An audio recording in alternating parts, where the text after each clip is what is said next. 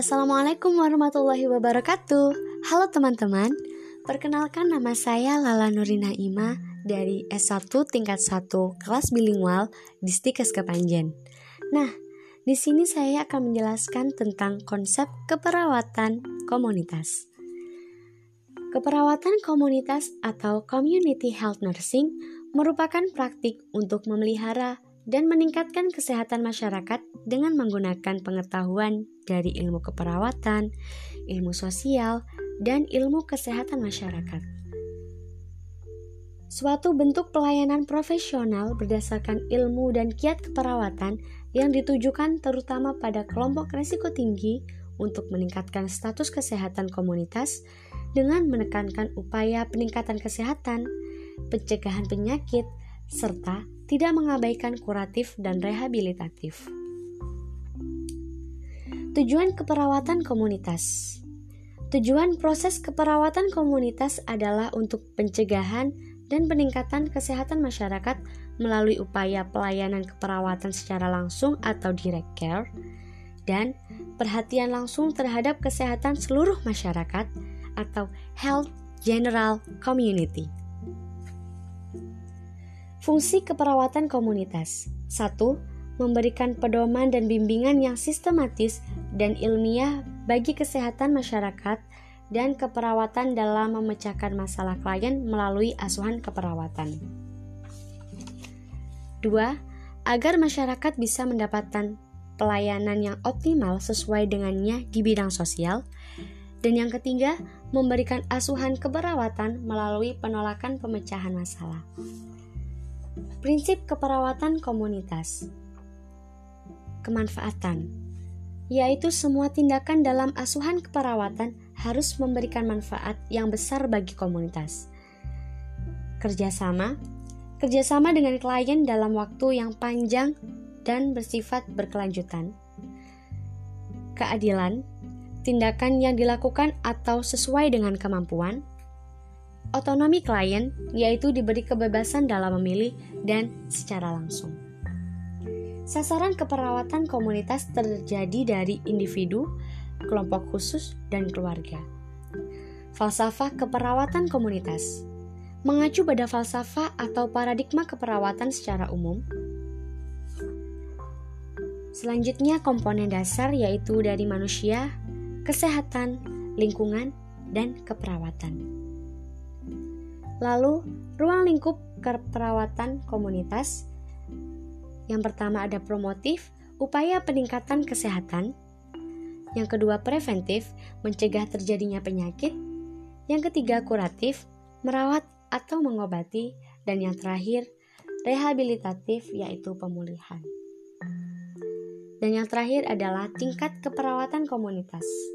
Satu primer sebelum terjadi, dan yang kedua sekunder mengobati atau sudah terjadi dan yang terakhir ada tersier setelah atau sudah terjadinya.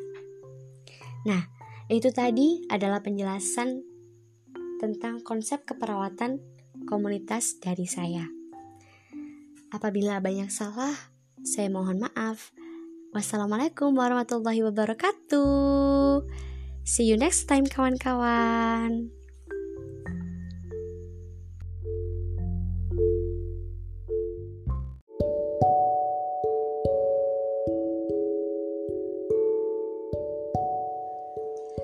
Assalamualaikum warahmatullahi wabarakatuh. Halo semuanya, kembali lagi dengan saya Lala Nurina Ima. Oke, pada kesempatan kali ini saya akan menjelaskan tentang The RISE Model Dynamic Self-Determination of Self-Care Departemen Kesehatan pada tahun 2002, Home care adalah pelayanan kesehatan yang berkesinambungan dan komprehensif yang diberikan terhadap individu dan keluarga di tempat tinggal mereka yang bertujuan untuk meningkatkan, memulihkan, dan mempertahankan kesehatan atau memaksimalkan tingkat kemandirian dan meminimalkan akibat dari penyakit. Pelayanan diberikan sesuai dengan kebutuhan pasien atau keluarga yang direncanakan atau dikoordinasikan oleh pemberi layanan melalui staf yang diatur berdasarkan perjanjian.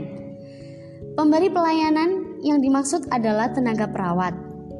Perawat dalam hal ini menjadi ujung tombak yang akan berhubungan secara langsung dan terus-menerus dengan pasien dan keluarga pasien.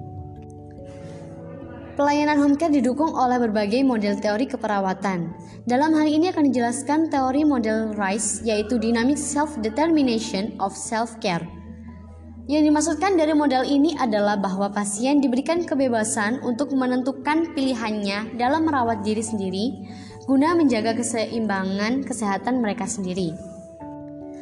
Hal ini dapat dicapai melalui berbagai strategi perawatan diri guna memenuhi kebutuhan secara holistik untuk kesehatan.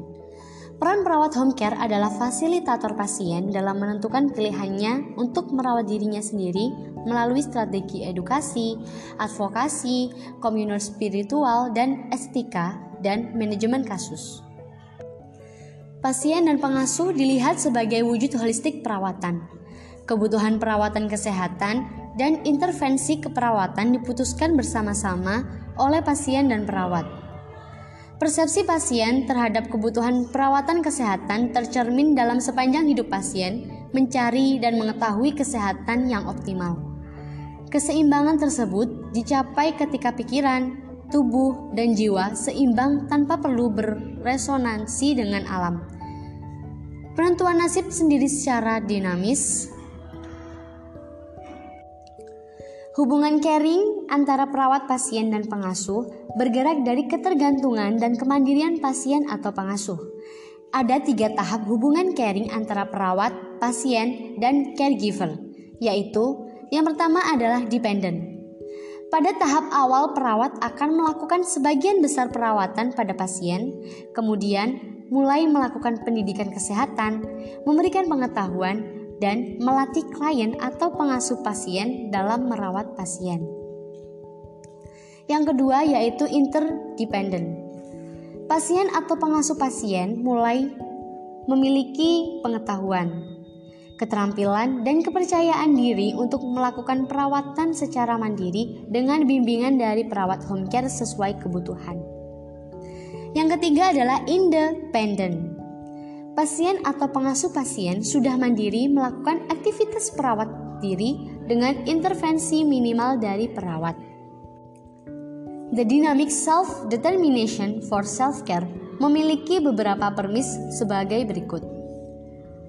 1 setiap orang memiliki pengaruh yang besar terhadap kesehatannya masing-masing. Hal ini adalah faktor alamiah yang mendorong kita untuk mendapatkan ukuran kesehatan yang optimal. 2. Kesehatan yang optimal mengacu pada level fungsional tertinggi dan multidimensional. 3. Proses pengobatan medis dan pendidikan kesehatan tidak menjamin terhadap terwujudnya kesehatan optimal Hal ini karena home care dikelola tidak hanya oleh perawat, tapi juga oleh profesional lainnya secara intermittent dan kesehatan yang optimal mencerminkan proses seumur hidup pasien, termasuk siapa mereka dan apa yang mereka inginkan. 4. Pasien adalah wujud holistik sepanjang rentang kehidupan. 5. Partisipasi pasien dalam perencanaan keperawatan keberhasilan pengelolaan kebutuhan perawatan kesehatan di rumah merupakan hasil dari penentuan mandiri secara dinamis terhadap perawatan diri klien yang dimanifestikan oleh strategi perawatan diri yang mendorong terhadap kesehatan yang optimal. 6. Terjadi kerjasama antara perawat, pasien, pengasuh perawat, dan tim profesional lainnya dalam menentukan tujuan, pengambilan keputusan, dan pengetahuan.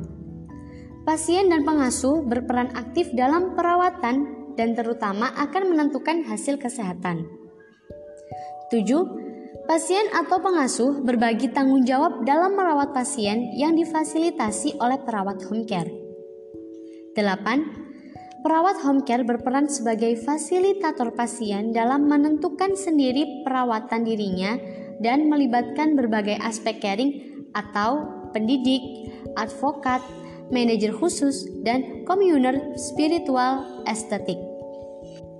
9. Pengasuh atau keluarga dipandang sebagai kepanjangan tangan dari pasien dan kebutuhan pasien, berperan dalam merawat pasien.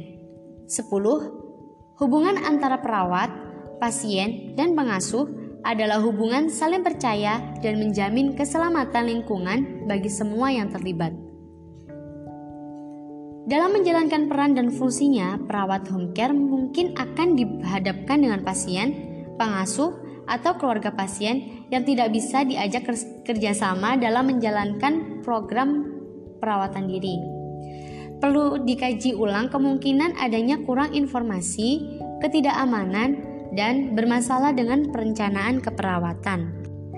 Oke teman-teman, jadi dari materi di atas kita dapat mengambil kesimpulan, yaitu yang dimaksud dari teori model dynamic self-determination of self-care, yaitu pasien diberikan kebebasan untuk menentukan pilihannya dalam merawat diri sendiri guna menjaga keseimbangan kesehatan mereka sendiri.